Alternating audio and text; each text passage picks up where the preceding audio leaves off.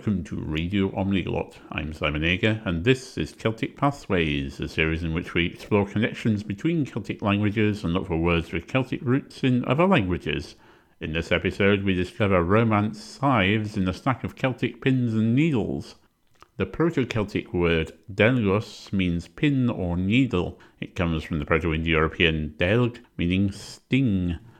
Related words in the modern Celtic languages include Jialg, meaning thorn, prickle, spine, spike, pin, peg or brooch in Irish, Jialg, meaning pin, skewer or knitting needle in Scottish Gaelic, Jialg, meaning needle, prick, quill, thorn or pin in Manx, and Dala, meaning sting or bite in Welsh. Words from the same Proto-Celtic roots, while the Gaulish dalgis, meaning scythe, and the Latin daculum, also meaning scythe, possibly include dalle, meaning mowing or billhook in Catalan, dalle, meaning scythe in Spanish, and dalha, meaning scythe in Occitan. The English word daga and related words in other languages, such as dala, meaning dagger in Spanish, and Dealg, meaning rapier or épée in German, might come from the same Celtic roots.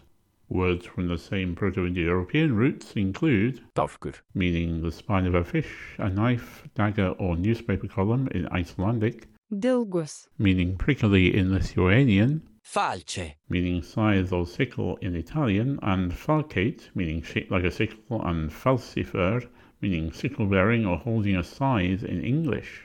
You can find a transcript of this podcast, links to further information and other podcasts at radio dot omniglot dot com. Thank you for listening and or watching, and goodbye. Slán, tíri, sléanlet, hoil, tawelles, genavo.